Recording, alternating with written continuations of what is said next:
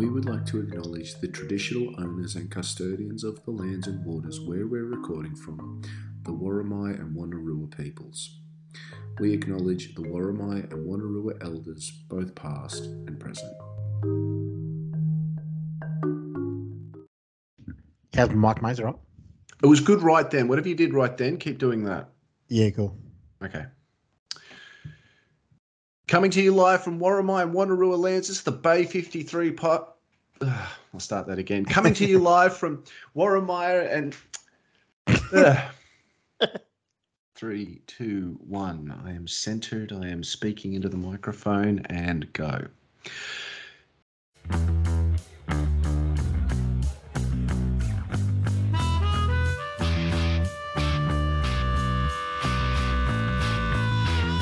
On the field for the Newcastle Knights. Darren Treacy's first touch of the footy. Now Andrew Johns. Fights a little hole himself. He's close. He reaches out. That's a try to Andrew Johns. Roots free from the little halfback. And that's a good reward for a great game in his debut match for the Newcastle Knights in first grade. Andrew Johns scores the try and that should wrap it up for the Knights. Coming to you live from Worimi and Wonnarua lands, this is the Bay 53 podcast, part of the Sports Best Friends podcasting network, brought to you by A Plus Contracting and Pod- Polygon. We're pushing on. Heartbreak in the capital today as the Knights lost it at the death to a literal last minute try to the Canberra Raiders. But far from being despondent, the boys have showed glimpses of the team that we love today. Is it enough to make us believe again? Well, that's for you to listen to as the Bay 53 podcast analyses our latest loss for the Newcastle Knights. Bretto, uh, tough, tough loss, tough game in uh, Canberra today.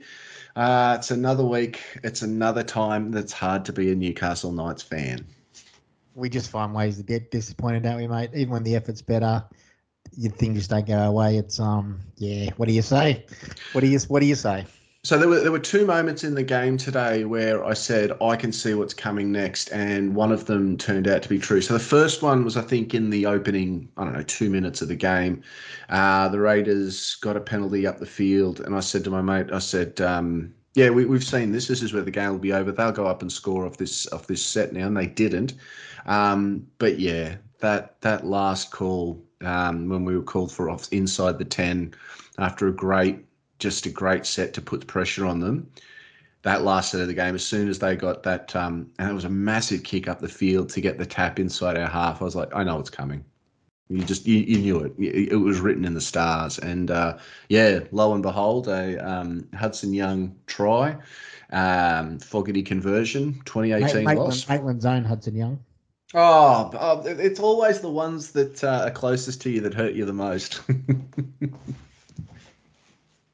It's um, we've actually been really good the last couple of years of winning those close games. We've really been good at grinding out close wins. well, And, ev- and eventually that turns around, and today might have been a bit of that karma. Um, we ground out those five wins in a row um, out of our last six games last year to to get us into that into that eight, and um, yeah, a lot of those a lot of know, those we- wins were we pulled, we pulled that miracle off against Cronulla at home last year. yeah We've really we've really done well in the close games in the last couple of years, but um, yeah, that that that stung a bit. Um, mate, what, what, what do you make of today? Like, uh, like it's it's it's a tough loss. It's another tough loss.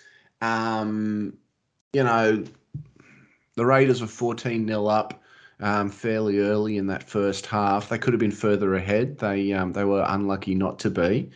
Um, we then sort of found our groove. We responded back. We had our chances where we could have probably been further ahead in the second half. Um, What's what, what what's going to come out of this game for the Newcastle Knights in the in the wash? Um, I don't know to be honest. Like you're right, there's lots of good signs there. The effort was a lot better today, but it was still the same problem. You know, we the start was a, was abominable as, as it always is. You're right, we should have been behind been behind by more. Canberra did what Canberra do. That they had a good lead, and just before and just after half time, they were really, really poor and let us back into the game. And you know, we sort of got momentum and confidence on the back of that. But the same problems are still there. We we we missed twice as many tackles as they did, forty-two to twenty-two. Um, our defense in that first twenty minutes was just disgusting, absolutely disgusting. But but you know, but we showed. You know, if we, if we put it together, But you can't play 30 minutes of good football and expect to win in the NRL, unfortunately. So I'm just trying to I'm, look. I'm just trying to put all my thoughts together after that game. It was, uh, and and stay with me here because I'm I'm sort of going to draw a bit on the Adam O'Brien post Melbourne loss a bit here. I know this will sound crazy, but there was actually a lot for me to like about that game, and I know that that sounds like a fairly delusional or even unrealistic thing to say. Um, you know, given those first 30, 30 to 35 minutes. The difference that I saw from this team today, though, was that there, there are two types of inept performances, or there are two types of disappointing performances. The first type is the one that we've sort of been witnessing a fair bit over the past couple of months, where you just don't do anything right. And then you pile up on that with stupid errors that just compound how poorly you've been playing up to that point. Um, our, our defence, there, there, are issues there. there. There are deeply ingrained issues in terms of the way we decide to defend at the moment. But aside from that, there were a lot of things that we were doing from an intent perspective that I liked, and then we were we were letting ourselves down with silly errors. So um, even before we scored that try, um, Kurt Mann was it Kurt Mann who scored our, our first try Yeah. of the game? Yeah. Even before Kurt scored, I was seeing little things from the team that I was like, uh, I'm seeing things here that I actually haven't seen from us since round two. And I, it, it wasn't like I was in that I was avidly enjoying watching us play, but I wasn't hating it either. And that that for the way the Knights have been of late, that was a big step for me. Yeah, I don't disagree with that. We certainly looked a lot sharper. You know, we we certainly rolled through our plays in our sets a lot better at times there. And that's the thing, you know, like that we know we, we know we, there's a good football team there. We know that. We've seen it. Mm. And we've seen glimpses of that today. And you're right, and, that, and that's something to cling on to because there there is glimpse there was glimpses today of that stuff. I especially liked him in the second half when Kurt went to dummy half. Oh yeah, We looked so much sharper. We looked so much. And you, you and I have been screaming for that since Browse got injured. You know, like I've been a big advocate that Kurt should be the the uh, nine, and if you want to have Randall at fourteen to come on and spell him, or go for it. But um, we look so much sharper with Kurt round the rock. But yeah, there's a there's a genuine good football team there, and I think when Brailey's back, we'll, we'll see it. We'll you know we've got quite a few home games. We've we've got some teams that we should be able to give a good account of ourselves against. But you've got to you've got to then put that into place. So we've got the Titans in two weeks at home. That what we showed today needs to roll into you know sixty or seventy minutes of good football in that Titans game at least. So there, there are four clear worst teams uh, in the comp uh, at the moment: the Tigers, us, the Titans, and the Warriors. Um, I still think at our best we're better than those other teams, but it's a it's a question of whether or not the Knights, as you've just pointed out, want to say, well, we want to be the better, te- better team for eighty minutes instead of just thirty minutes, or you know, ten minutes here and there when we when we sort of decide to click. Our our best is better than the bottom half of the competition, Mm. but we just haven't put it on the park this year. You know, like as good as the Dragons were against South, we're better than the Dragons. I don't care what anyone says. Some just some Dragons fan clip this up, put whatever they like. We're better than the Dragons. We we just we are. But we this year uh, we've just been disgusting at times, and you can't do that. You can't you cannot do that in professional sport. But yeah, you're right. We we we're clear. We're we're in that clear bottom four teams, and we're we're in a spoon battle. Let's let's face it, Knights fans. We are in a spoon battle at the moment. Um, I was watching the game today with a good friend of mine who's a um, a Cowboys supporter, and um, to his credit, he didn't uh, he didn't give me too much shit about them uh, at the moment. Uh, I, I say And today. because let's face it, they've been as bad for the last few years. Half a good season doesn't doesn't make up for their shit. um, one of the things I was saying though, as I was watching the game today, Dom Young had another absolute cracker of a game for me. He- He had a bad, really bad defensive error uh, that just f- straight up resulted in a try. Um, but I thought otherwise, strong running out of um, defense, 149 meters run all up. Um, I thought Leo Thompson was playing well as well, or at least he was showing a little bit more intent. Uh, therein lies the problem, though, is that I was saying to him, too many of our young blokes are being asked to do too much to be our best player to help a first grade team. Dom Young simply shouldn't be our best player any week. He should be solid No, and we no. should be making the best of him. But the fact that a, a teenager is continually showing up the rest of the team is a problem. Yeah, the fact that he's showing up Eddie Lee, that's that's my big concern. Like guys like Eddie, which should be showing Dom how to play the position, and Dom's been way better than those guys. He's been, you know, he's been better than pretty. He's been better than Gag. He's been better than all our outside backs by a mile. Mm. Um, that to me, that's the concern. Like Dom should not be the best player in the outside backs, let alone the team. And he's been the second best player on the team this year. It's simple. Clem has been the best, and Dom's been the clear second best. That's embarrassing for the senior guys in the in the squad. I don't know if I got this right, mate. Um, one of the things that I did pick up on, and I'm just going through it now. So Simi Sasagi, who you and I have got big raps on, and I certainly hope that he's not going to go the way of Gyra, where it's a you know it's a player that um, you know has to leave to go elsewhere for opportunities. I, I know, I know, I know someone that knows a little bit about Simi, that knows Simi off the field a little bit, and Yep. he said that Simi's a, re- a really good kid that loves the Knights. Yeah, yeah, he's yeah. sort of committed to he's, he's committed to the Knights being, you know, where he'll make his career, which is a, which is a, a good thing. Well, that is a good thing, and, and maybe that does inform something that I think I saw today. So only ten minutes for Simi today, and I'll tell you what, mate. When I was watching the footage as it happened at the time, he came up and he looked pissed off about it. And I don't know. He definitely looked pissed off about something, and I don't know whether it was something that happened on the field. Maybe he wasn't up, but he just gave this look of a player who'd been taken off for his little stint, and he wasn't happy about it. He wanted more, and again, that's what you want to And it should be because Frizz should be with, with, with Frizz going off with the HIA. Simi Simi playing so few minutes makes no sense. Yeah, yeah, no, exactly. And so that's what you want to see. But again, I go back to our, our young players shouldn't be the ones who are champing at the bit to show us up like that. Like that's what that, that's the stuff where your Saifitis and um, your Mitch Barnetts, they're, they're the ones that really should be stepping up, going, no, we're the ones that are really keen to be out here, get out of our way, sort of thing. Yeah, yeah. um, I actually kept a bit of a close eye on Mitch Barnett Same. watching the Yep. wa- watching watching the replay. Man, I don't like. I get why everyone loves him because he's just all action. You know, he's he's Mm. throwing his body in there. He's launching himself. But Jesus Christ, he's ineffective in defense. He just bounces off tackles. He gets in guys. Well, he knocks our, our guys out of the tackle. Yeah. Like he just, he just. I don't know. I don't know whether it's over enthusiasm or what it is, but he just bounces I'll off tell you- I'll tell you what he's like. I'll tell you what he's like. Um, I'll tell you what he's like, Fredo. Mitch Barnett is like. You remember when you were a kid and you used to go to the bowling alley, and because you got like you wanted the kids to have fun, and so you put the big bumpers along the side. Yeah. You take away like you take away the the the um oh, what about the gutters? He's like that. He's just bouncing off the gutters and going down to the end and hoping that he gets some damage, does some damage by the time he gets down there. you know, it, you know, what I, you know what I always say. Speaking about Mitch Barnett, Mitch Barnett's always in the frame when tries are being scored because he puts himself there. But he's also the guy that will miss the last tackle.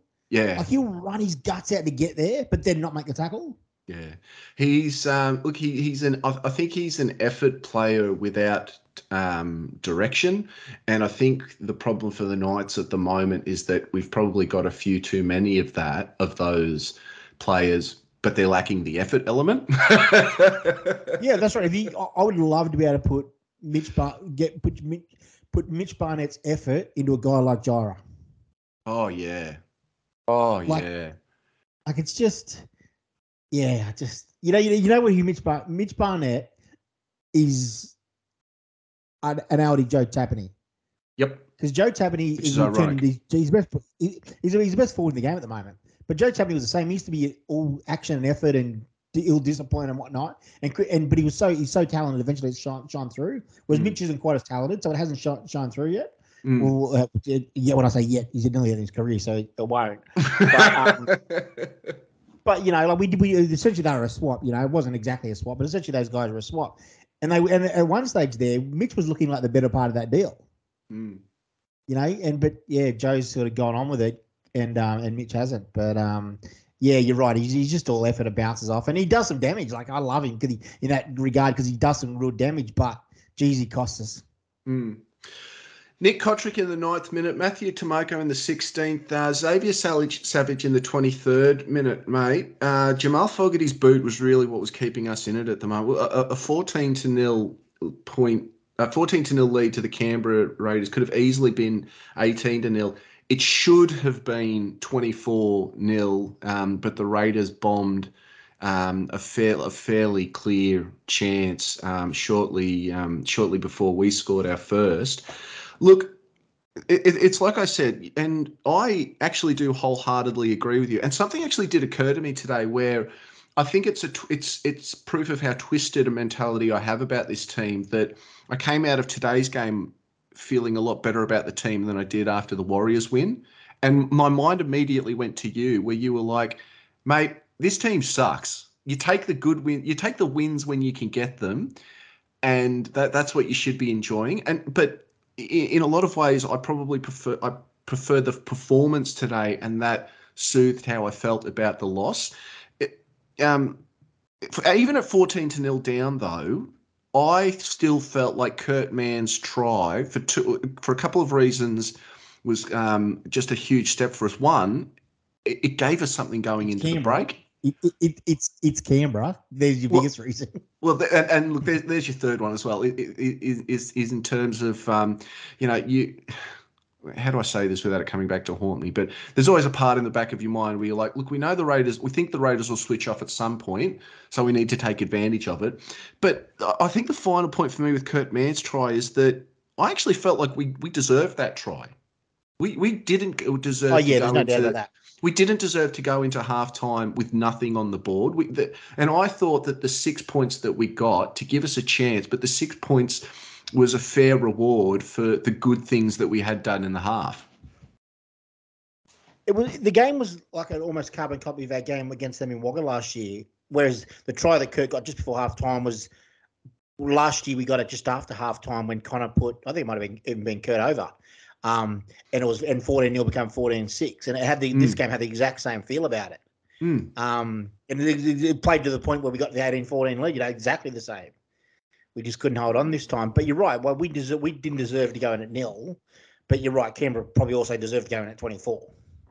Um, we went on to score the next two tries. I want to spend a little bit of time on the uh, Matt Croker try in the 55th minute um, for a variety of reasons. But we'll let, us get the negative stuff out of the way. Um, it's another week. I'm just looking another... it up on Pornhub right now.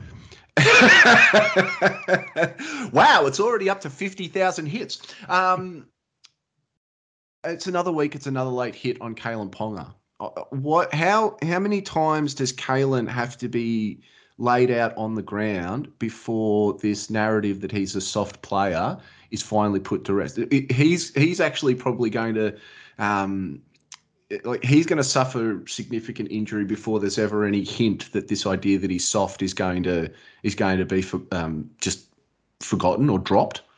The way things are going now, this might be contract's last. This contract might be Kalyn's last contract because he may need to medically get out of rugby league. Yep. Um, I'm not. I'm, I'm not. I'm not. I'm not in, in the NFL. I'm not advocating for punching to be back in rugby league. Punching shouldn't be in rugby league, but when punching was in the thing, they don't get away with that. Elliott Whitehead gets holes punched in him by David Klemmer if if you're allowed to punch someone. And like I, it, it, it's it's become you know it, it become so bad now that the idea was that guys couldn't hurt other guys like yeah. by taking the punching out. So it's now to the point where our playmakers are the guys copying the thing. Whereas before it was two meathead front rowers punching each other. Now it's meathead front rowers and back rowers knocking our best players out of the game with cheap shots. And how, cheap how better? And cheap shots in the NRL have sort of become the social media of hits in rugby league. It's the things that you can Chad do Townsend. because yeah, and it's I mean, the thing because it's, the, the thing. thing it's the thing you do now, but it's also it's the action that you do now because you don't have to worry about reper, repercussions. You, yep, you just don't absolutely. have to worry about there anything coming your way because yeah, I can I can take this player out. All right, I might get sin bin, but at least physically nothing's going to happen to me. Because that, that meme of Chad Townsend taking out Kalyn last year, instead of that being a, meme, mm. that, the meme would be David Klemmer and Lachlan Fitzgibbon putting Chad, Chad Townsend in John Hunter Hospital. that would be the meme. If that happened 10 years ago, that would be the meme. It just would be. It would be Gordon Tallis beating the crap out of Ben Ross. Um, that's that's exactly what it would be. Like I, I'm not advocating for punching in the back. Punching should not be in rugby league. But this is the consequence. This is why punching was a thing in rugby league. Because in a sense, why you're allowed to punch in hockey. Hockey have guys that their whole spot in professional hockey is to protect their playmaker. So their playmaker gets hurt, they have a guy that doesn't have that team that then fights someone. That's how it works. Rugby league can't do that, but Jesus needed. Whitehead was sin binned. Was it send off material or sin bin sufficient? No, you didn't get him high, so it's not a send off. Yeah, yeah. Look, uh, so off the back of that, though, um, the Raiders are down to 10 men. Um, KP picks him, drags himself up off the up off the canvas again, uh, gets himself into uh, attacking position, fifth tackle option. Uh, Matt Croker is running alongside him, and KP says, "Mate, I'm going to set you up for your first career try in the NRL for the Newcastle Knights." Puts through a beautifully, perfectly placed kick, uh, and Matt Croker does the rest absolute scenes. That was just um, I was uh, I was two getting five seven, baby, two five seven. Where oh, one hundred percent. we needed Connor there. That would have been just the best thing ever. Our, our friend Sky would have just been all over that till the end of time. and I tell you what, mate, you know, we, we're always talking about well, that we want them to care about it as much as we do. Watching Croker banging his fist into the turf and jumping up and hugging KP and just soaking up every moment of it. Um, in the professional era, sometimes you forget that that's what sport is really is actually absolutely all about. That that I'm, was I'm, I'm saying it now. At the end of his career, Matt Croker will be on our um, all-time list. He'll, you know, he'll be on our Matt Rushmore of Knights players oh 100 percent 100 percent because he'll play 300 games for this club. He just will because you know he, he looks after himself so well. He's he's just a machine. If, if injuries don't cruel him, he'll play 300 games. For, he'll be the club's first ever 300 gamer that's played all for the club. He'll be a club captain for five to ten years. Um, that means bleeds red and blue, and I love every second of it. Yeah. He um he plays the game with that sort of enthusiasm and just energy and love for the club that you sort of like you think back to that like that nostalgia tinged thought you have of the game and you kind of wish every player played the game the way that he did like you can just tell running out and playing for the knights is a kid living the dream and he just wants to do that for as long as he possibly can He, he, he you, you would you you would picture a guy like Matt Croker in a um a cotton jersey in the nineties. Oh, 100%. he was he was a he was a nineties Knights forward. You know, yeah. he was he, he was just yeah. You would just expect to see him in a in a Stockland ninety seven cotton jersey because that's Look- you know he, he's Billy Peterham but way more talented. Look, I, I probably sh- I probably shouldn't do this because you're never sure if you're going to breach trust or anything. But we like, we went mad on the socials for Croaks, and, and so I posted and tagged sent him in something on uh, Instagram, and he actually wrote back to me back to us. He said, "Love it, lads. XO, oh sorry, XX. That's awesome." And particularly again in the professional era, like you know, that's sort of that's a level of interaction with players that he doesn't really have to do, but he does anyway, and it's awesome. And it it, it, makes you sort of want to believe that there is still that romance in the game. Yeah, I tell you what, I tell you what, Matt Croker is a smart man because he actually he know like he, I'm sure he knows how much he's loved by Knights fans. He's on social media. He knows how much Knights fans love him, Mm. but he's actually putting that into a career outside of football. Like he's he's actually got to the point now where you know he's taken over the Knights podcast and he you know he was he was part of two five seven and and I just see him growing growing. Like he, to me he'll just be a walk up start for one of those talking head shows in a few years. Um, he's just he's just really smart with how he creates his image is not the right term because that's sort of negative connotations on social media. But he actually uses his love for the game and for Newcastle and for the fans to further his reach to to the audience. It's My, really, Matt, Cro- really quite interesting. Matt Croker to me, because you know how you're always hearing the the lazy criticism of players today, going, "Oh, they're too distracted." You know, get off social media and go and get a job. Well, Matt Croker to me is the evidence that that's bullshit. Because the, here's a guy who's making his his um, way through his uh, first grade career path. He's active on the social media, but there's no you you will not find a Knights fan who points to him and goes, "Oh, he didn't put in today." or oh no, you can tell his mind isn't on the job. And so, you know, he's the he's that that quintessential modern player that sort of says, I can have my cake and eat it too. I can do my socials and still be a star for the team. That, that, that bullshit stuff for socials is is ridiculous. We all rubbish. full, everyone everyone works full time and it's all the socials. Like a Mm. footballer is not allowed to have a job and have social media. Do they have to like? Are they have to be doing football twenty four seven? Like I don't get that argument. They have a full time job. It's called rugby league. Mm. And if Um, anything, they've got more spare time to be on the socials. correct, correct. You know, and they've got more to lose on the socials. You know, Yeah. you look at my social feed from today- from this afternoon. If that was an NRL play, they'd be sacked from the game. Like what I, you know, like they they they they can do what they like as long as they're not harassing anybody or a negative image to the, the club or the game. yeah. Fair go, fellas. Do what you like. Newcastle are the premiers. Yeah, agreed. Um, that still only took us to I think fourteen to twelve, so we we were still behind. Uh, it was the Edrick Lee try that in the end um, put us ahead, and actually, uh, Caleb try Pong. Caleb Pong had a great ga- day with the game. Three from uh, sorry, great game with the boot. Three from three. One of them from the from the sideline. But yeah, that that try from Edrick Can I, can I Lee, just say that he, he, he, his new style has to be clenching his ass cheeks, not to shit himself? Because he was clearly doing that when he was kicking. Three from three, that's the new style, KP. Get those ass, ass cheeks clenched, brother. More gastro. We want more gastro for KP. I don't know if that, even that makes his legs swing through straighter or what, but it certainly No, it makes it. See, what's happened is that he's with his pass technique. He's been hooking him too much, but because he was trying to hold the diarrhea in, he can't release Yeah, his legs as much, and so he's kicking exactly right. Legs come straight through. Keep those thighs together, absolutely. Lock it in. Um, But um, the Eddie Lee try, go ahead try was off the back of uh, Looney Clune's show and go, something we haven't seen since round one. And uh, it, it- you know, I tweeted from my personal account. uh, You know, we've been crying for support play, and KP had a break in the first half with no support. Well, not only did Clooney have um, uh, support play, twice, we had we had all the support we needed, and we were able to score. And that's the difference. That's the difference between a break that amounts to a lost ball or a break that results in four points. Absolutely. Absolutely. Like, there's so many games this year where we won the line breaks and got hammered in the game. Mm. Because teams like Melbourne, you know, four of every four, five clean line breaks are tries. Mate, what did you think of the Edrick Lee no try in the end? I, th- I thought it was a tough but uh, correct call.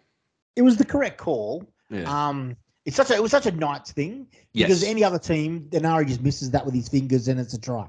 Yeah, that's that's exactly right. Any other time you'd be like, he, he doesn't knock that on, and uh, uh, Tuala just flies over the top, and he probably gets a uh, uh, Savage probably gets a few more meters with a held onto ball.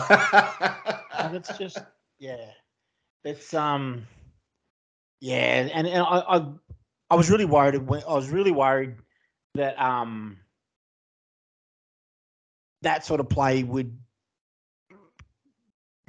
How do you put it? That that that's that sort of play would be indicative of the club, and the boys would drop their bundle. Drop their bundle. Yep. You know, like it's sort of it's one of those things where you, you, you've you felt like like if that goes over the game, you've won the game. So you've got to go from Correct. we won the game to oh no, we now have got to hang on. You know that, and the, the way our mentality's been this season, you think, well, they're just gonna drop their bundle, don't you? Tuala had a poor game today. It was it was close to one of his worst. He's, he's uh, just not a centre, mate. He's a No. very serviceable first grade winger. He's just Yep. not a centre. He has to play there because through necessity. And and Hymel being hurt has really hurt us because Hymel was our third centre. Hmm.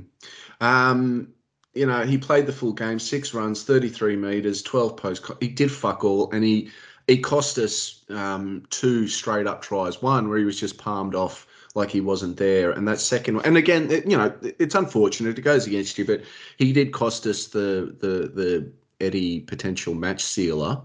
Um, yeah, he was ineffective today. It was really disappointing to and to see and hard to watch. Yeah, absolutely. Um, as I said, he's just not a centre, mate. I, I won't judge him because he's playing out of position. I, Mm. I, I, I, my attitude has always be, I'll, I'll bag a guy to the to the cows come home if they're playing in their natural position. They're playing out of position and struggling. I'm not giving it to them because they're just doing their best. Yeah, no, I, I completely agree with that. Look, before we even got to that one, don't Dom Young murdered two tries. He murdered the one where Gary's on the outside and put him into the corner. That was just a walkover try if Dom catches it, and the one where you know he, he dives and doesn't quite get it to the ground. He just has to tuck, it- tuck it under his arm and score instead of going for the big fancy dive. yeah. So He and and murdered, this, Dom murdered those two. And this is the thing. We had our chances in that second half to sort of um, put the game beyond doubt. Uh, whether or not we create those chances, and um, you know, uh, you know, if we're going into the halftime twenty to nil down or twenty four to six down, you know, who knows. Um, but that's where that's where the team sort of lacks that. They still lack that killer instinct. They still, and uh, I want to get away from the term killer instinct because that sounds like it's this sort of vibe that you feel that you just know how to win. They lack that professional touch. That, that those Yeah, are the that- those are that's, the exactly, those- that's exactly you, you said that perfectly, mate. Professional touch. That ability to just hit the right play at the right time, finish it off, do the simple thing right. How many times have we seen when we've had guys outnumbered and just haven't been able to catch them past the score?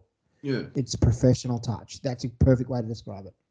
And it and it's a shame because, and I do think back to that Melbourne loss. Like that was one of the worst days at, at, at the footy I've, I've experienced. Um, but you sort of think about games like that where you're like, I just saw nothing that really inspired me to want to back this team.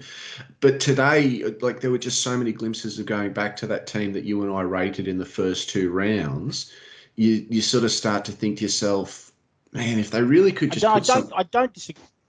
I'm not going to disagree with you. But we've got to remember, Cam, to me, Canberra are in the bunch with us where they're not very good. No, So that's not agree. overrated against Canberra. no, no, no, and, and, I, they're, and they're missing their best player. Yeah, yeah. So, and the thought I was actually going to say to finish that off was more that if they could produce these sorts of elements, but with that polish on top of it that just made them a consistent team, Yeah, yeah. they'd just be such a good team to watch. Like that, or at least they'd just be such a good team to support.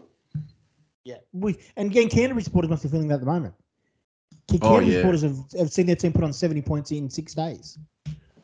You know, like because their team, or you know, as bad as they've been this year and they've been for years now, they've just put it together. Like they've just, you know, when it clicked, when it clicked, it clicked. We still haven't had it clicked yet this year.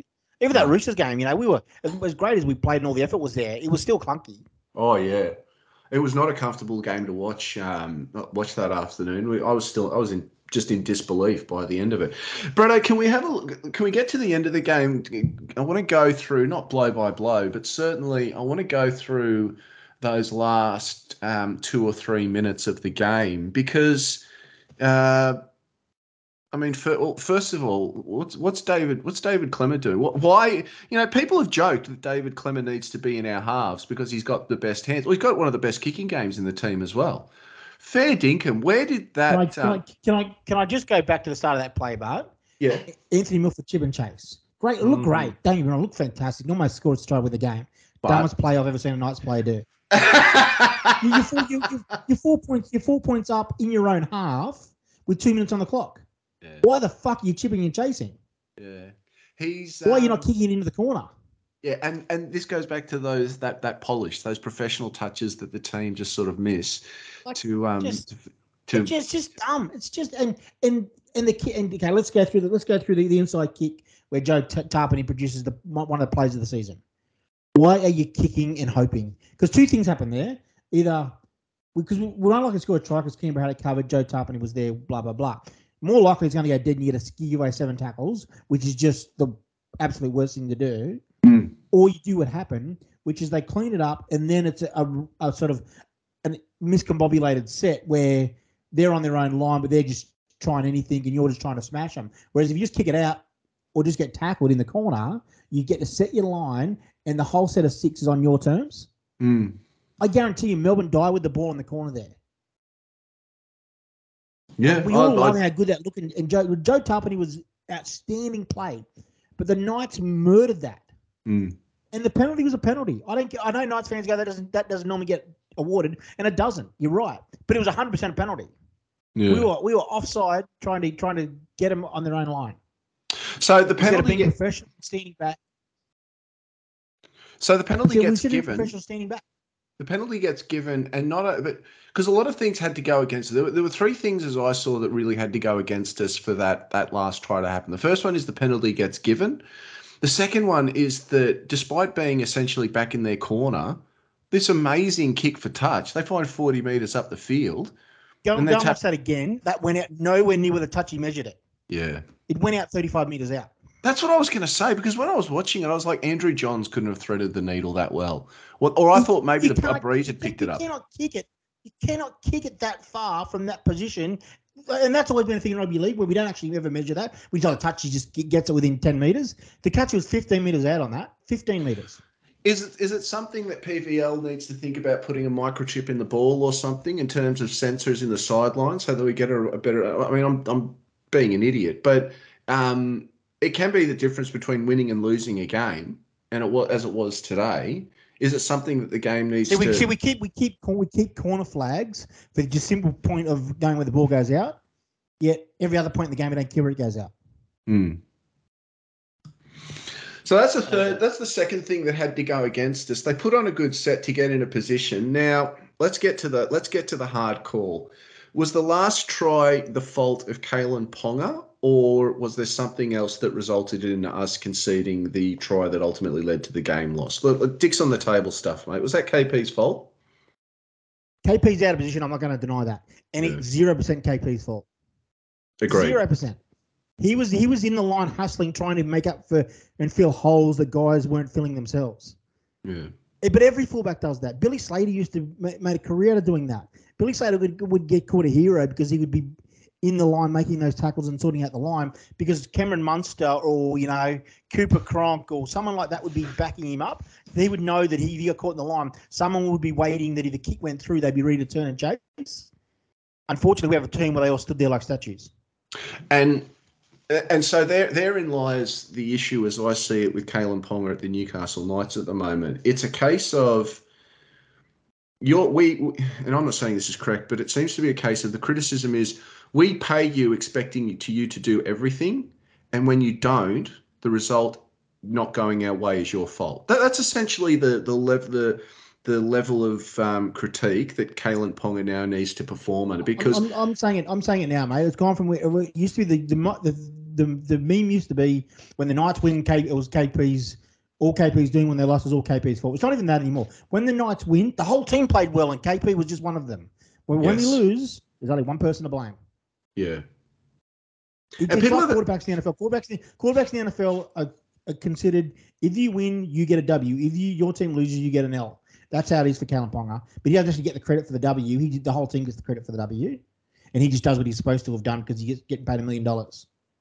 And make no mistake, I, I tell you now, if that same play happens next Sunday night when he's playing for Queensland, Kalyn would be do would do the exact same thing. And when that kick went through, DC or Cameron Munster would beat everyone to it by five meters. Yeah. And let, let, make no mistake, when it comes to criticising Newcastle's best player, this isn't a KP thing.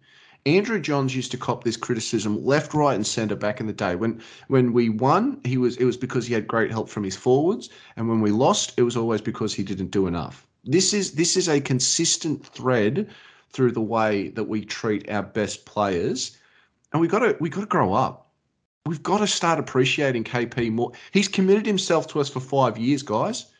So you're either going to get on board with him and start appreciating what he does for us, or you're going to have a fucking miserable five years ahead of you. If, if, you, if you're tying yourself to the Knights, you're tying yourself to KP because he's tied to the club. Yeah. Get on, get on board. What do you, as as K Dog just said, that's it for the next five years. If you don't want to back Kalyn, you're going to be real miserable because all you're going to do is hate is hate the club because he will be the club. He's the face of the club now. He's the captain of the team. He's our best player by streets. Yeah, I don't think we get a million dollars worth of value out of him, but that's because he's not there yet. When Teddy went to the Roosters on eight hundred thousand, which has now become a million, Teddy wasn't worth what the Roosters were going to pay him, but they they paid it on potential, which is exactly what the Knights have done with KP. You, eh, people remember at that stage of their career, James Tedesco was probably considerably worse than than um, KP is. Fullback is a hard position. It's one of the hardest positions in the NRL to play. Billy Slater was really, really ordinary at fullback for the first half of his career. He was good in Origin because he played on the wing. Mm. You know, like it's I I just it drives me mental when people try to compare him to a guy, the guys that have been playing position for four or five years longer. Mm. He is the best player on our team, and if you don't think that's the case, you don't know rugby league. Now, speaking of the best player in the team, let's get some good stuff out of the way because let's actually sit back and appreciate what KP did today. I thought he had an extraordinary game. You know, the, the try assist to Kurt Mann, um, the kick, the perfectly placed kick for the try assist to um, Croaks. He had that break in the first half. I thought he was solid again at the back. He had that one. He had did have a spectacular dropped ball when he was flying through the air for one of those kicks. And Probably I was shocked at that because he normally takes them. I was actually Yeah, no, that's yeah. he normally uh, takes them. But considering he played under the absolute um, duress that he did, I thought he had an outstanding game today. 11 runs, 116 metres, bit of post contact there as well. Um, it was the KP that I love to see today. I'm, I'm dancing in my seat as I'm saying. He was he was outstanding, mate. He was absolutely outstanding. Yeah. And I said last week at the pod, you know, Canberra is bunny, and they are. He always plays well against Canberra. he does. He just, you know, but he was outstanding today. And not don't take the fact that he was playing with a virus. You know, he was really, really crook, and most of us wouldn't be getting out of bed with. Yeah. He was outstanding today. He nearly got us over the line. Um, yeah, I, if you're not enjoying, if you, if you can't enjoy his performance today, you don't enjoy rugby league. Like even people, like even people on the, on the Twitter timeline today that are KP bashes because you know they support other teams and you know they find it funny, which is their prerogative. Even they were going on today. Geez, he played well for a guy with the virus today. Like and, and Knights Knights fans the one bagging him. Other other fans were defending him. Like yeah. Even Canberra fans were going, "Oh man, we were shit scared of him all day today." I just and I thought I, I, thought there were so many glimpses today in terms of that expanded KP role that the club wants him to play. Like, can I just? I think having watched today, and again, as you did point out, it was against the Raiders. They are a subpar team along with us at the moment, so you can't read too much into it. But the way KP played today actually harkened me back to the way he played against the Eels in that finals game last year. And you know how we're sort of saying, well, what role does he? Does he want to be a five eighth? Does he want to be a, a, a fullback? I think KP wants to be KP, and and Absolutely. there was a lot, and a lot of what he did today was that just that KP role where he's like he floats around in that attack. He's like, right, I'm going to insert myself here next. This is where I need to be. And you know when he's um, cleaning up at the back, he, he wants to be a hands-on player, and that's what you want from your million-dollar player. But at the same time, like we were always so critical of Mitchell Pearce for saying, well, he overplayed his hand too much. I don't think KP did that today, and I don't think he's no, been doing no. that of late. He's been, you know, trying to read the game a lot more to go, this is where I need to be and this is what I need to do now. And again, we go back to that mistake. Okay, he was out of position at the end of the game there, but a player he was knackered. He was dead on his feet. And this is what I was going to say. When when Hudson Young sees where KP is and goes inside, KP just stops dead, hands on knees, going, "I'm I'm cooked. I've just got nothing left." And he just played 80 minutes with a with a gastric virus. Like he's he's dead on his feet. Can I just say, so, mate? So sit back, loosen your belt. This is you're gonna enjoy this. Oh, hello. very KP. This is very K Dog areas. Brilliant. KP played today had Johns written all over it in the way that's how Joey wants KP to play. Yes, one hundred. He, oh. he, didn't have a place. He didn't have a play, and he floated in and out of the attack. He found the right play with the right ball. He he ran the ball when he needed to. It mm. was very Joey today. It was all those things that we hear Joey saying on, on Channel Nine last few years about the Knights not using KP right. KP played today how Joey has been wanting KP to play.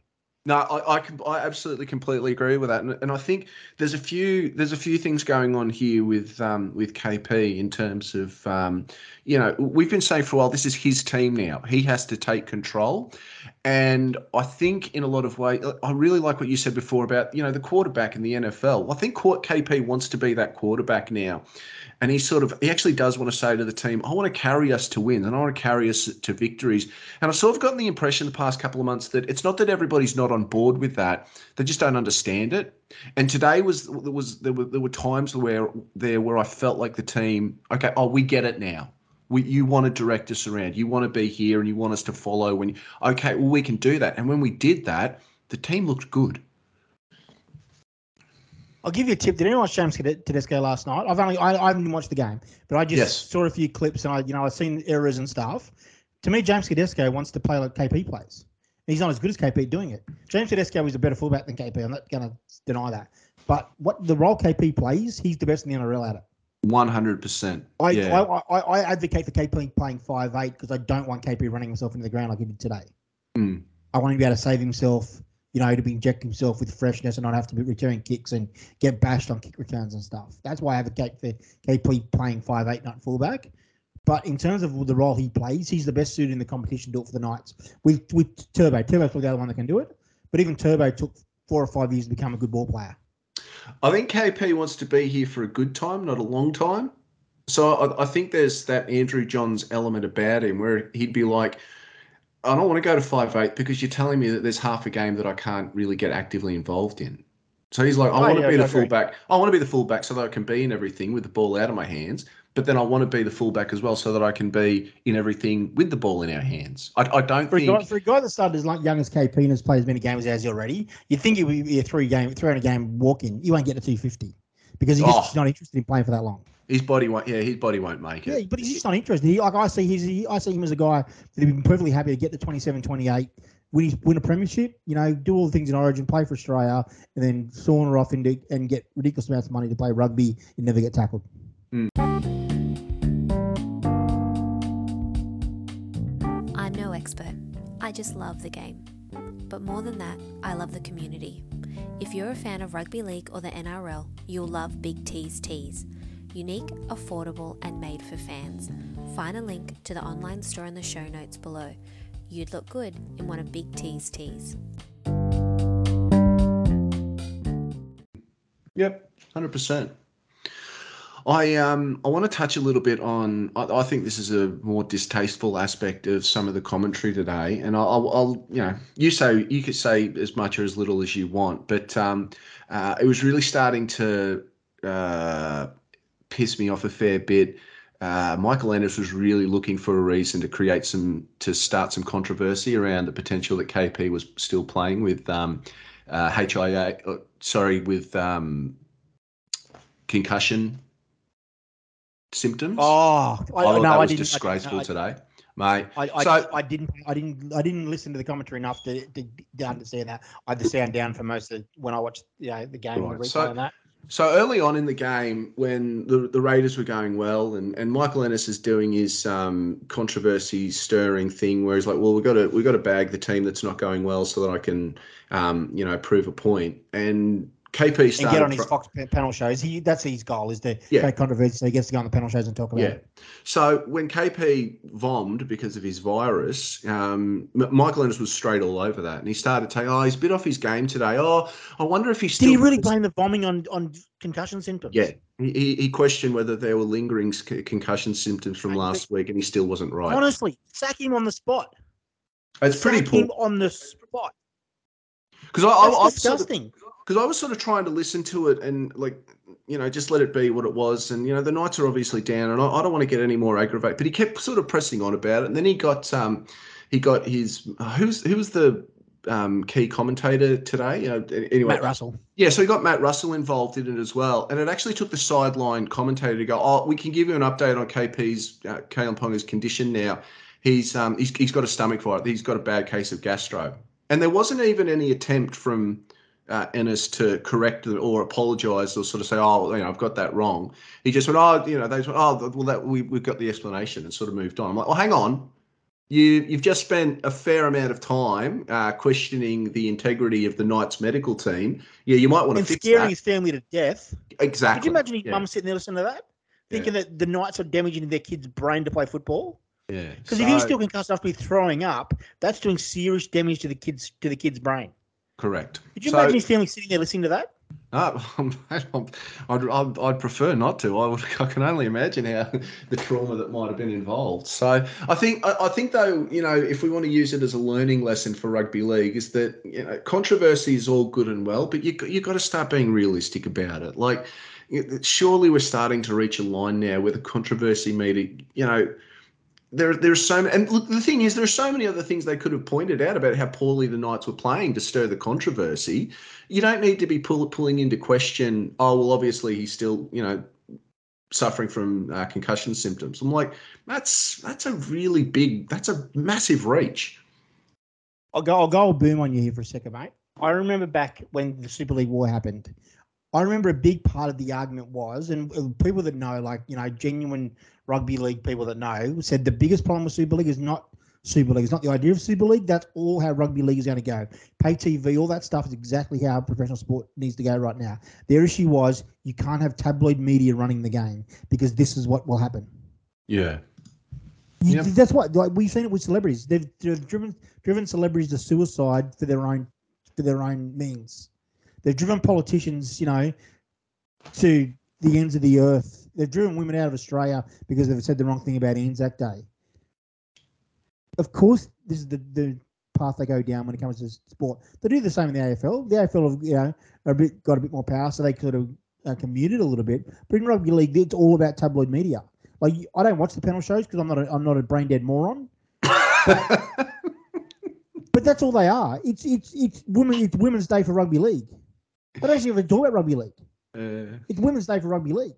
I, I I, you should be embarrassed. Sorry, if you will listen to if you watch those shows, you should be embarrassed because that those shows are not rugby league. They're Women's Day. I, Buzz, I Buzz, record- Rothfield, mate, Buzz Rothfield, mate, is the Ita Buttrose of rugby league. Except the difference is Ita's actually got half a brain in her head. That's the difference. I um I record more rugby league commentary now than I listen to uh, in other media. So uh, that's my um that's my uh, that's my part to play in it in terms of. Uh, Turn, t- turn it down. Listen to music when you watch rugby league. It's so much more enjoyable. well, there, there was I think there was a day there. Oh, what was I listening to? I mean, because I was. I was driving uh, around last night listening to, and you hear it all the time, but I was listening to the ABC uh, grandstand coverage. That was great. I actually, I was the, like, because you have a tendency to watch, particularly when the Knights are playing. Like my heart rate is going through the back of my, like it's blowing my eardrums out at the best of times. But you add a, a, a you know thick layer of Michael Ennis and at times Andrew Voss on top of that, and I actually sit there thinking, fuck, if I was wearing my my Fitbit right now, my, my heart rate would have to be pushing 180. But what I but you know outside of Knights games, when I'm listening to uh, just games that don't involve them, and you're listening to Fox commentary, like it boils your blood, and I'm like, I want to enjoy what like watching sport is supposed to be fun. That's why we watch it. So I was actually driving along listening to the ABC grandstand last night, and I was like, these guys are enjoying telling us what's happening with the game. And and that's the difference, is that you've got people who are like, hey, there's great stuff happening here, and we've got the privilege of telling you about it, so listen in. Or you've got the ones who are like, well, I'm going to use this as a vehicle to piss people off. And I, I, I Because just, the ABC have the ABC have the advantage of no commercial ties. yeah, Like that's the thing. The ABC don't need to sell themselves to people. They, they just provide a service. If you listen, you listen. If you don't, you don't. The ABC is still going to call rugby league. So they just call the game for the love of the game, Hmm. and that's why we all used to love, you know, the ABC Saturday games. Same thing. Oh, it was gosh, just yeah. John Peard, Arthur Beetson, you know, um, Jackson, just Peter Jackson, just talking about rugby league because they didn't need to sell the game to anybody. They just Yeah. talked about their rug, love of rugby league. Oh, mate, the the boomers, uh, they're they're they're getting tingling down the spine. They're not even listening to us record, and they're thinking, "Oh, good things are happening somewhere." People are talking about great times. Um, look, I, I, you know, on the nights, mate. Um, Do we have to Uh, Har- tonight? Yeah, sure. Ha- Harvey G uh, did uh, message me, and he did say, "Well, that's effectively our season over." Now, I I did a post on the Bay Fifty Three account saying, "Well, you know, did we see With enough?" timestamp four weeks ago. I did a post on the Bay 53 account saying, you know, did we see enough to turn around our season? I actually did forget there's only 10 games left. We're on four wins. We need to win eight out of our last 10 to even have, you know, a, a whisper of a chance to be thinking about making the eight. Um, yeah, that's that loss in Canberra is actually effectively our season over because um, I, the, the team just hasn't shown enough where I think they're capable. They want to win, or they believe that they can win eight out of ten, and we've got the second worst points differential in the in the comp. So we'd we'd have to win every game by twenty plus points diff to overturn that. And yeah, I just I just think we've that's that that effectively was our season over today. Yeah, know, yeah, hundred percent it was. Um, you mean we all thought the season's been gone for a while, but you know, yeah, even the math- mathematics now is getting to the point where it's almost impossible. But um, yeah, you win a game like today, and it, I'm not saying it's definitely going to turn the season around, but it could. A win today, and then a few games at home and whatnot, and a pretty pretty reasonable run coming home. Um, in terms of the teams we play, and we got Brails back. You know, you could you'd say that we might, you know, at the very least, you know, get in the top ten and you know be a, a chance in the last couple of weeks to make the finals. But I think that's all dead now for sure. Hey, I want to I want to talk a little bit about the cup game in terms of because you and I were messaging each other a little bit, and um, you did mention before that there were a couple of things in the cup game that frustrated you. Oh, sorry, there were a couple of things in first grade that frustrated you about what happened in um, the cup game as well, and it sort of ties in a little bit to what you and I were saying in the last pod about you know the club as a whole needing to change. You're right. Wh- Why why did our reserve grade team have to be 20 plus points down before they started putting on a few tries? And before you answer that, I just want to point out that Jake Clifford, Lachlan Fitzgibbon, Brodie Jones, Jack Johns, Hymel Hunt, um, Tex Hoy, Tex Hoy, Braden Musgrave, Jeremiah Masao. Jer- all with first grade experience. All, you know, all, with a, some of with a lot of first grade. Experience. We're not talking guys that have played a couple of games. We're playing talking guys that have played dozens and dozens of games. So that so the Knights team that played for the in the cup game should have been putting 50 on their opponents, and yet we sort of only clicked when we were 20 plus points down. Is that And still gave up a and still gave up a soft try when we were back in the game. Yes. So is that indicative of where the club's at as a whole, or is today just one of those games where, ah, coincidentally, those two things happen to happen this afternoon? No, it, it's it's exactly where the club's at. There's a mentality from top to bottom, and to me, and I, I, think it's becoming more and more obvious. We don't know how to transition guys from under unders football to open football. There's such a huge gap between flag to cup to first grade. We can't bridge that gap. We just we just don't know how to do it. Um, guys that guys that should be outstanding for uh, standing cup players at least are middle middle of the road cup players and are poor first graders. Is it one thing that's a problem? And I'm just going to use this as an example. So we've been sort of, uh, you know, Knights fans joke a bit, a bit, oh, we're a cursed club, we're always getting injured. But our injuries, what is is it just the fact that we get too many first grade injuries as to why we don't transition players very well? Because I go back to what I said before: Dom Young, Leo Thompson, Simi Sasagi, those guys shouldn't be counted on to play. Oh, and Chad, I'll, I'll I'll throw Chris the Chad Randall into that as well. They shouldn't be thrown into and expected to do as much in first grade as they do, but they have to because injuries dictate it, and so But they, they should get. then go back into Street Cup. But this, but thi- uh, but this is what I'm saying is that the load that's put on them in first grade is so much that it taxes them to the extent where they're cooked by the time they go back into cup and they just can't but, that, but, replicate that, but it that's not an excuse. But that's not an excuse for guys like Brodie Jones and that, which are genuine. Like we all think Brodie Jones is a genuine first grader. He's been dog shit in cup this year. Dog shit. Really, Like it, that's the thing, mate. Like, I'm, we're not talking about guys that have played a stack of first grade games this year and then have had to go back. These are guys that have barely played in first. Lachlan Fitzgibbon's the only one in that category. These are guys have been in cup all year. yeah, These are guys that should be trying to push their spot into first grade. These are guys that are seeing the first grade team getting belted every week and thinking, well, there's a spot here available if I play decent, and they still can't lift their standard. yeah. Like, I, I, I get why the club were happy to let Jari go to Parramatta because he hasn't proven that he, he's got the desire to be a first grader. I think Jari is one of the most talented players we've had, we've got in our club and we've had in our club in years. And I said that at the start of the season. He, We wanted him starting. Breakout plays this year. Yeah, we want we wanted him He's- starting in the back row with Frizz and uh, Kurt. he's. He's been very like he's had some injuries this year, like he has in all the other years, but he's been very ordinary. Like I get those guys not been able to handle first grade yet, but they should then go back to cup and dominate, and they don't. They get walked over by guys that our good friend Matt Clark said, you know, mow lawns for a living. You know, it's it's. I don't get it. I don't get why we can't transition guys, and then why there's no desire to improve. There's just doesn't seem to be this desire in the club to improve. Yeah, Like our reserve grade team was always our strength. We were so good in the nineties because our reserve grade team was so strong. In fifteen, we won the wooden spoon in first grade, and we still won the reserve grade comp because the club had depth. Until Nathan Brown cleared all that depth out for you know the reasons we all know. But we still had depth at the club. We haven't had we haven't had a good first, a good reserve grade team in nearly a decade. You know, our first grade team's actually probably been better than our reserve grade team for most of that time. yeah. Is um, and I guess well, I, I guess to sort of tie up this um this part of the of the analysis is that you go back to what Adam O'Brien said in his press conference after the the Penrith dismantling, and again, I still question whether or not it was the time and the forum to be saying it, but this sort of ties in a lot to what Adam O'Brien's saying, which is you know generational sort of entrenchment of this mentality that doesn't know what it takes to win. So is that a part of it? And again, I guess is Adam O'Brien the man to fix that? Is anyone the man to fix that?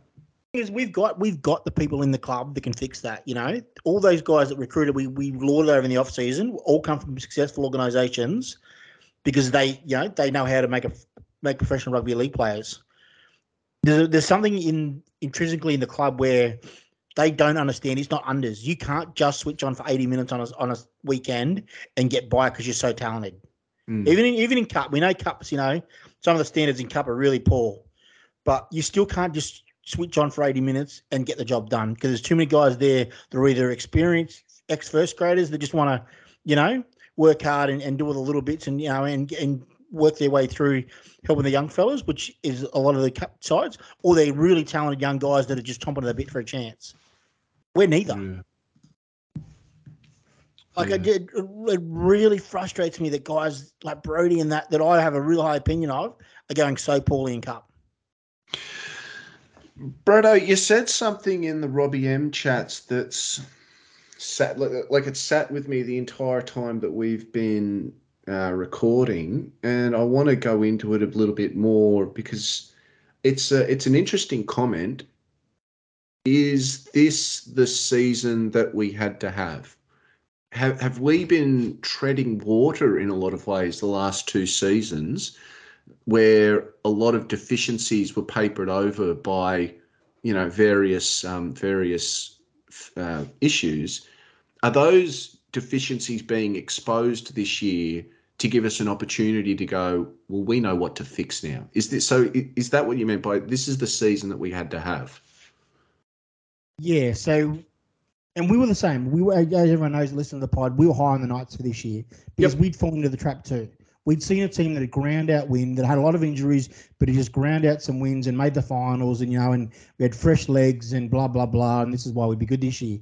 And I, and I want to highlight that, and I, and I want to, I just want to reinforce that with you. And it- like we, we openly admit we were absolutely wrong. Those, those first four or five weeks, yeah, we, we just got it wrong. We were, we were seeing things that we, you know, we were misinterpreting, or we were seeing a lot of things within this team. We were like, oh, yep, that shows this, and we just flat out got that wrong. So we, we, you and I are big enough to say, yeah, this idea that this is a top four squad, no, we got that completely wrong. So what are we dealing with now? Go. So what we what we uh, what we've actually discovered is that we're a top heavy side. Our top couple of players are very very good. I think the bottom rung we've actually got some really good talent at the bottom of our squad, but the middle is poor for various reasons. Some they're just not good enough, and some they don't work hard enough. Mm. And that's the problem in this club, and I think that's been exposed this year. I, I actually think Adam O'Brien's a really good coach, and I think that Adam O'Brien being a good coach is why we made the finals the last two years. I think that the bubble has burst, and he's been left without ideas because I think he was been he's uh, surprised by it as as we were because he's seen things that, that we've seen. He's seen guys that were just slowly developing, and COVID had stopped their development. But you know, you expect that once they hit full time again this year, they would just grow a leg and and continue to improve. Guys like Gyra and that, and it just hasn't happened guys like Brodie, Simi Sasagi's, you know, has been okay, but you know, he hasn't really climbed, climbed out, out of the box yet. So many guys that we thought would really improve this year, and I think Adam O'Brien thought the case just hasn't. And I think that this is the year where he's going. He won't do a Brian Smith and, and destroy and rip the club apart, but I really think there'll be a huge turnover this offseason. Um, as you said, that like the, the Saifiti boys went backwards. You know, Bradman Best has been going backwards. Um, you know, a lot of it. Tyson Frizell, even like he was a blue chip first choice rep I, player. I think, as I said before, I think Tyson's body's let him down, and I just hope that it's not his body's let him down now for good because he's got so many you know hard miles on his legs. Yep. But he's, he's yeah he hasn't been right this year.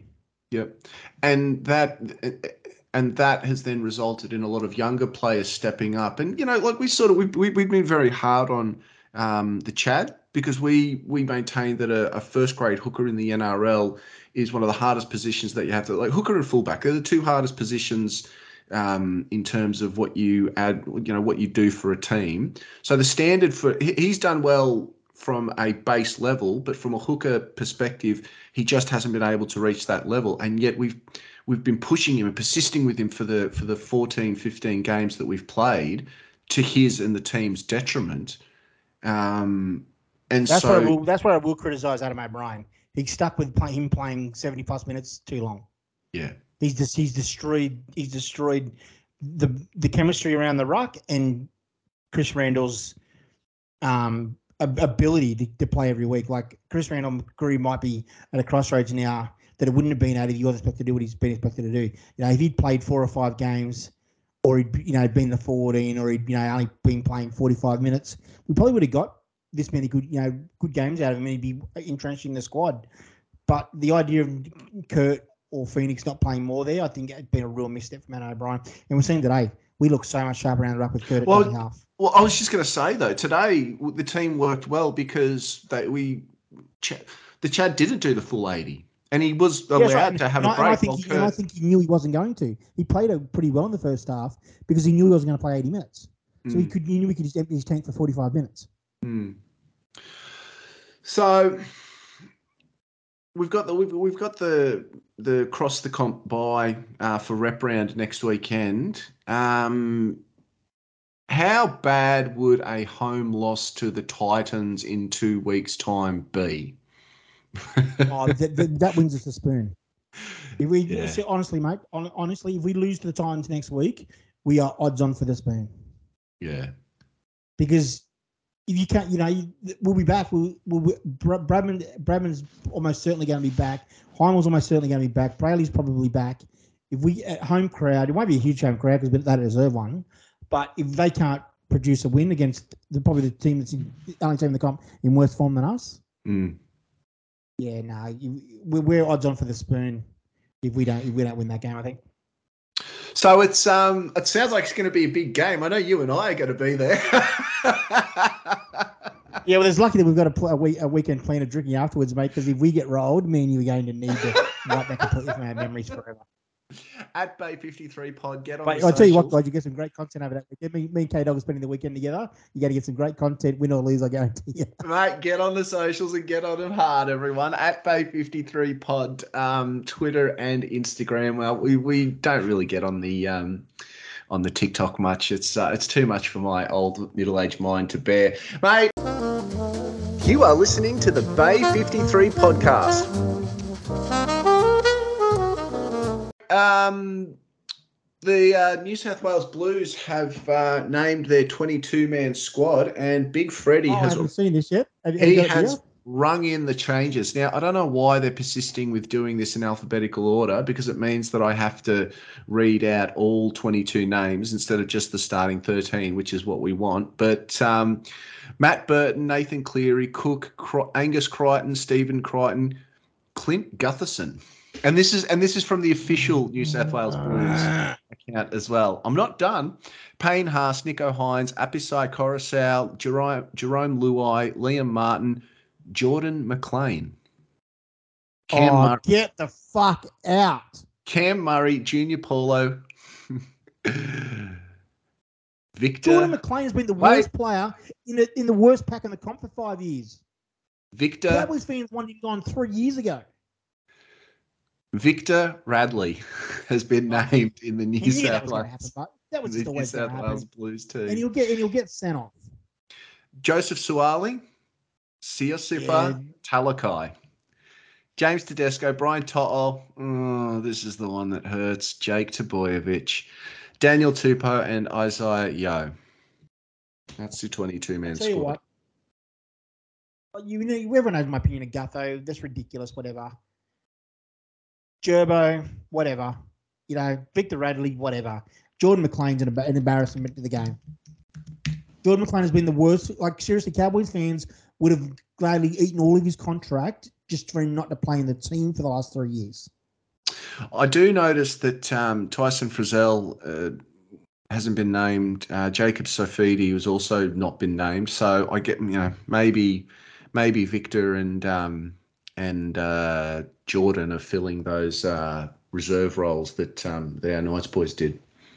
No See, Knights team the in the side. I, don't expect Jordan McLean to be in the 17. So why is he in the squad? You're not doing it for his experience. He's been around the squad before. He's an old man. Like why? Why is he there?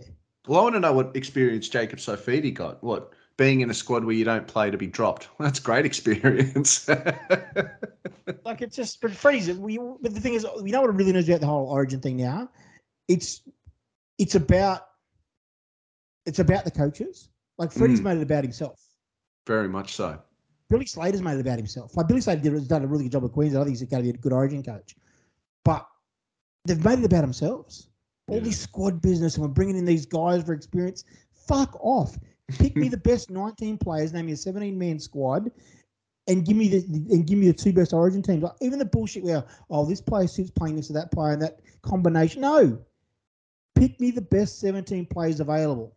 It's funny you should say that. I was I was having that exact same conversation with my mate today, where I was sort of saying, uh, you know, Phil Gould says a lot that I disagree with now, but back in the day, people forget that 20 years ago, Phil Gould actually didn't say much that was wrong about the game.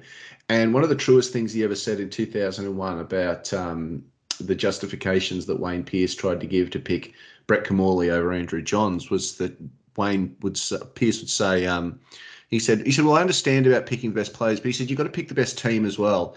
And Gus Gould just said that's absolute rubbish. He said when you're talking about New South Wales or you're talking about Origin or you're talking, about, he said rep footy is about rewarding great uh, play. And he said if you're picking your 17 best players at this level, you're picking your best team. And that's still true today. Yeah we've we've complicated to the extent where, as you said, like, oh, what about this com- combination? Or and fucking hell, how often how, fucking Beau Scott made a living out of being the the player that was going to nullify Greg Inglis, which he didn't, and it was all Never, because, not once in his entire career. And I'm like, you're not picking the best players, and then you're complicating it for these for reasons, and they're not even good reasons, and they don't work. We we have blown this. So this should be a New 100%. South Wales era, like the Queensland era of eight in a row. One hundred percent.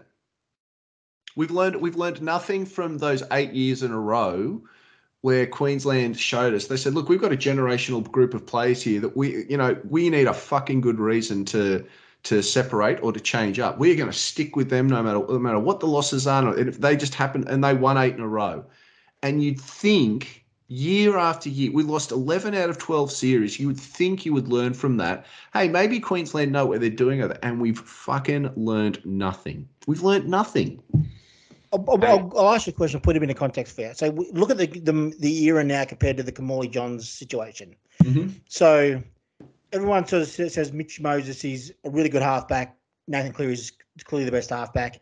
Hooker is at the moment a bit of a problem. It's not, it's not a problem. We've got, we've got good hookers. We had good hookers then too. You know, we had Tuvey, who was more than adequate at Origin hooker, that sort of stuff. Um, but could you imagine now going, well, sorry, Nathan, we're going to pick Mitch Moses at halfback. Nathan, you can play hooker because that then gets Mitch in the centre. that's exactly what they did with Joey. That's yeah, exactly 100%. what they did with Joey. They went, yeah. well, we, Joey, you're better than our hookers. So we'll play. And, and Kimmorley's, you know, Kimmorley's a pretty good halfback. So I think Johns at hooker, Kimmorley halfback is better than any hooker we've got. That's exactly what they would do now if they went Cleary, Nathan, you can play hooker. Mitch, you can play halfback because that's it. You're, you're, you're two players in our best 17. It's just dumb. Well, I will say, look, there, there's there, there are two combinations in that team that I actually in the New South Wales team that I hope get picked this way. We know that the halves will be, and I sort of don't have too much of an issue with Jarome Luai being picked because of his combination with um, Cleary, if only because they are a good halves pairing and they've won a comp together. So and they've won a they've won an Origin series together. So okay, that's fine. You know, you move on from that. The other pairing that I actually do like the idea of is putting Stephen Crichton at centre next to Brian To'o. Again, they've got the runs on the board. They won a premiership together. That you know they can do the job. And it's 100% why Matt Burton should be on the other side. And this is what I was going to say. You know, Matt Burton won a premiership as a, as a, as a centre. We need a centre. That's fine. Pick him. But beyond that, like beyond the Panthers, just pick your best players.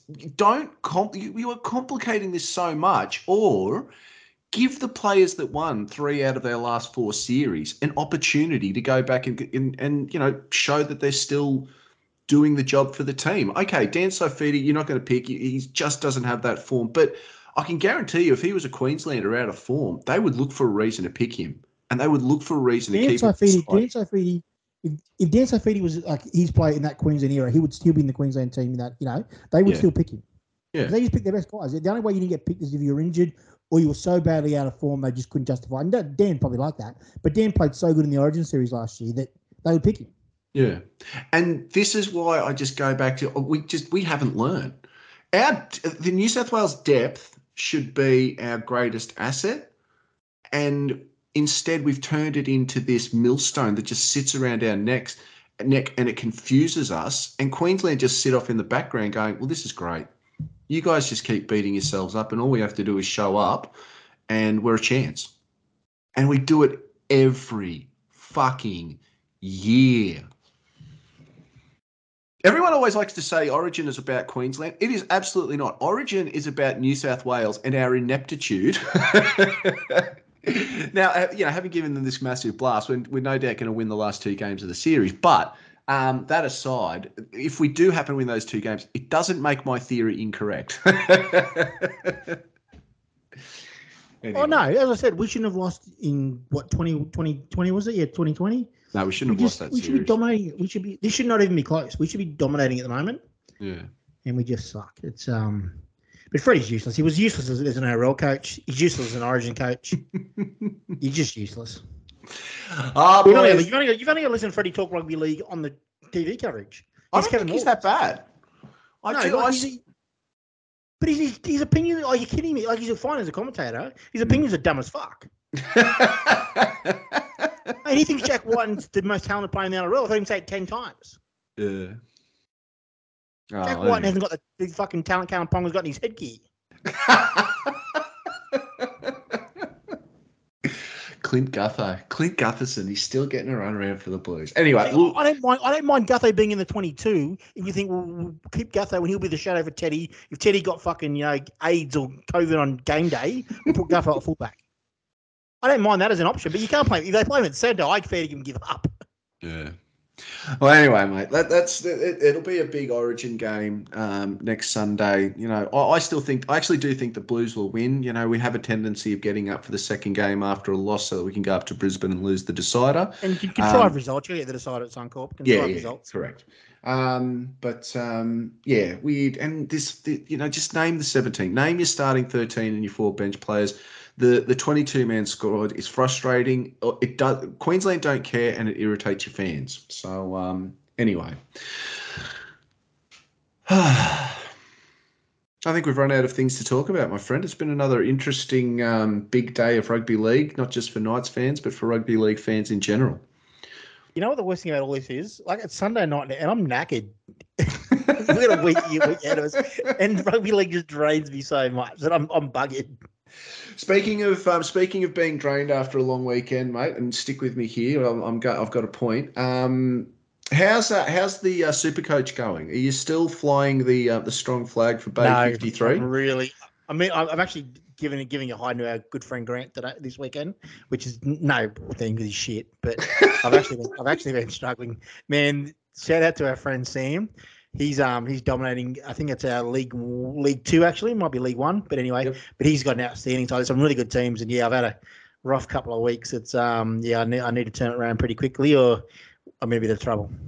So, um, what what's gonna what what happens with super coach? So, do you guys do you have a final system over the last yeah, the same four- exact same as the NRL. Top top eight, exact same as the NRL. But so does that mean that Fanders like super coach has a twenty two round or a twenty one round comp, and then you have No, four so, weeks so of the, finals? so the first two, so the first two weeks there's no there's no games. Then I think they have 18, and then it finishes up after round 24. It used to go all the way to and grand final used to be round 25 before, but it was actually teams would resting all their players. yeah. So you you Yeah, get the grand yeah. final week, you have the two best teams, and they'd be missing half their teams because Yeah. the teams, the good teams like Melbourne, were re- resting their players in round 25. So it actually only goes to round 24 now. Grand uh, finals 21, 22, 20, 23, grand final round 24. I think that's fair enough. Yeah. I I um I'm just loading up our tipping at the moment. I don't think we've been doing very well in the tipping, mate. Having to tip the Knights every week does you no good. Um, but I'm just noticing now. Well, actually, interestingly enough, we're coming second in the Sports Best Friends uh, tipping comp. oh, they are um, bad, man. How bad are they? well, to be fair, um, the Tigers and the Pen- the Penrith uh, tipping tippers, I think they had a couple of weeks there where they got locked out. So um, I've got no doubt that Good. Big, Big Good, Cat Chat would have been doing much better. But um, our producer, biggest uh, Big T, the biggest Tiger, he's um, streets ahead of us. He's five tipping Yeah, he points doesn't, ahead of he doesn't pick his own team every week. Biggest tiger doesn't even tip him. Get out of town. Bretto, um, It's always a pleasure chatting with footy uh, with you, my friend. Um, yeah, I think we might uh, finish it up there. This is a this is a, a relatively short episode for us. Um, but just quickly before we do go, has there been anything else uh, over the weekend that sort of uh, piqued your piqued your interest or jumped out at you in terms of any of the other games? No, I actually I just want to quick mention this battle that's now going on between who's going to play Origin and who's going to play for Tonga. There's a few different players. Um, yeah, it's, it's ridiculous. Get it sorted out, guys. Teams Yeah. players should nominate before the season where their lo- loyalty lies, and you don't get to pick and choose whether you get selected for Origin or not, whether you get to play for your for thing. If, if guys think Tonga's their priority, they need to say at the start of the year, Tonga's my priority. I'm then in- ineligible for Origin, or vice versa. You can't, you know, sort of play game one of Origin. And go, oh, I'd prefer to play for Tonga this week. You can't do that either. At, before the season kicks off, where where's your loyalty? Who are you going to get go in selection pat for? You, you, this ridiculous stuff where you've got guys like Tupou and that holding New South Wales to ransom whether they're going to play Origin or play for Tonga. It's ridiculous. No, I, I completely agree with that. It, and it's such a shame as well because Rep Round was supposed to be such a great opportunity for one, the, the NRL clubs to just sort of have a rest in the middle of the season, but also two, to expand the game, like the, to promote the game and, and get that international interest in it. And I want to see guys like Jarome Luai play for Samoa and that, you know, like it just, Yeah. yeah. Yeah. So I, um, um, it- Rep, Round- Rep Round's a great idea, but it's, yeah, it's got the point now where Origin's now taking it back over and it's, yeah, become a bit of a, and even the, even the point where clubs aren't releasing players for some of the smaller fixtures and some of the unders Origin games and that, yeah, it's become a shit fight again. Yeah. My favourite moment from the weekend is uh, something that you actually shared with uh, us in the Looney, Looney Clunes chat uh, last night, which was, I think it was a tweet from the, is it the Para Eels Facts or Oh, yeah, Parallels Um, facts, yeah at Para Eels Facts? Uh, and his tweet was, um, that's how you close out a game where you're leading 26 to 12. And uh, I just thought that was tremendous shithousery at the expense of one of the all-time, all-time uh, meltdowns from uh, Manly on Friday night. The likes of At which, Brookvale. Like, at Yeah. Brookvale. yeah, Like, it I'd was- buy that if it was in Townsville and they, and they you know, they got to them, but at Brookvale. Yeah. Because I think that was um, uh, the Cowboys' first win in New South Wales for a fairly, a fairly long time as Yeah, well. yeah. Um, They so, um, but, you know, one thing one thing I will say about Manly, man, they they must drive their their, fan, their fans nuts because even without Turbo, they they're good, still really good. Mm. But geez, their bad's poor. There's a couple of infuriating teams in the comp at the moment. Um, your sort of your Warriors, your Sea Eagles, uh, the Eels, um, and as you said, the Bulldogs, for all for various different reasons. Can I quickly just can I quickly just ask? So Parramatta, okay, they don't make a prelim this year. They've gone through this golden era of Parramatta where they've been a top four squad easily every year for, for five years now, and they don't make one prelim. And now, you know, th- that's probably that team's getting broken up into the uh, end of this year. Is that one of the great failures of all time? Absolutely. To never to not make one, not even I'm not talking about make a grand final, win a premiership, not make a prelim. Mm. I mean, you look at, they've had. because you look at the Rabbitohs and how much um, they've been criticised for, you know, making three preliminary, or was it three or four preliminary Yeah, finals three in a in a row, yeah. and not winning a grand final. Well, they still made more preliminary finals than this um, golden era of um, Parramatta did. Um, here's here's a very, and I know I said we were going to close off, but we'll finish on this question, mate. Uh, who's finishing top four this season? So at the at the moment, I'll give you the top six. It's Panthers, Storm, Cowboys, Sharks, Broncos, Eels. Uh, who finishes top four at the end of round twenty-five?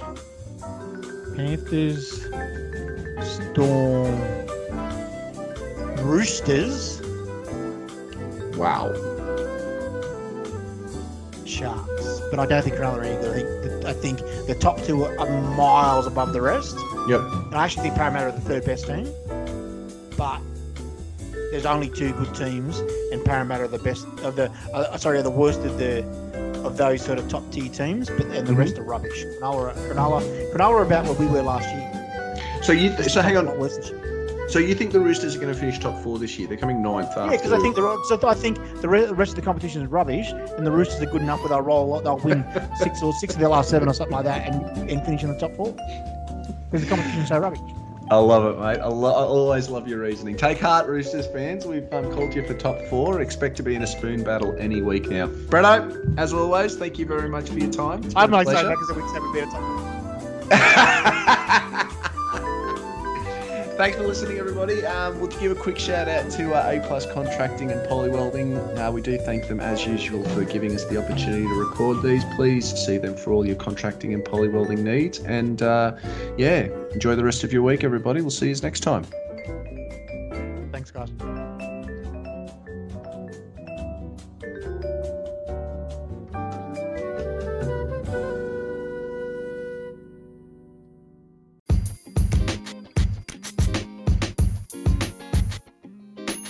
Sports Best Friends would like to thank you for listening right to the end. You are our kind of people.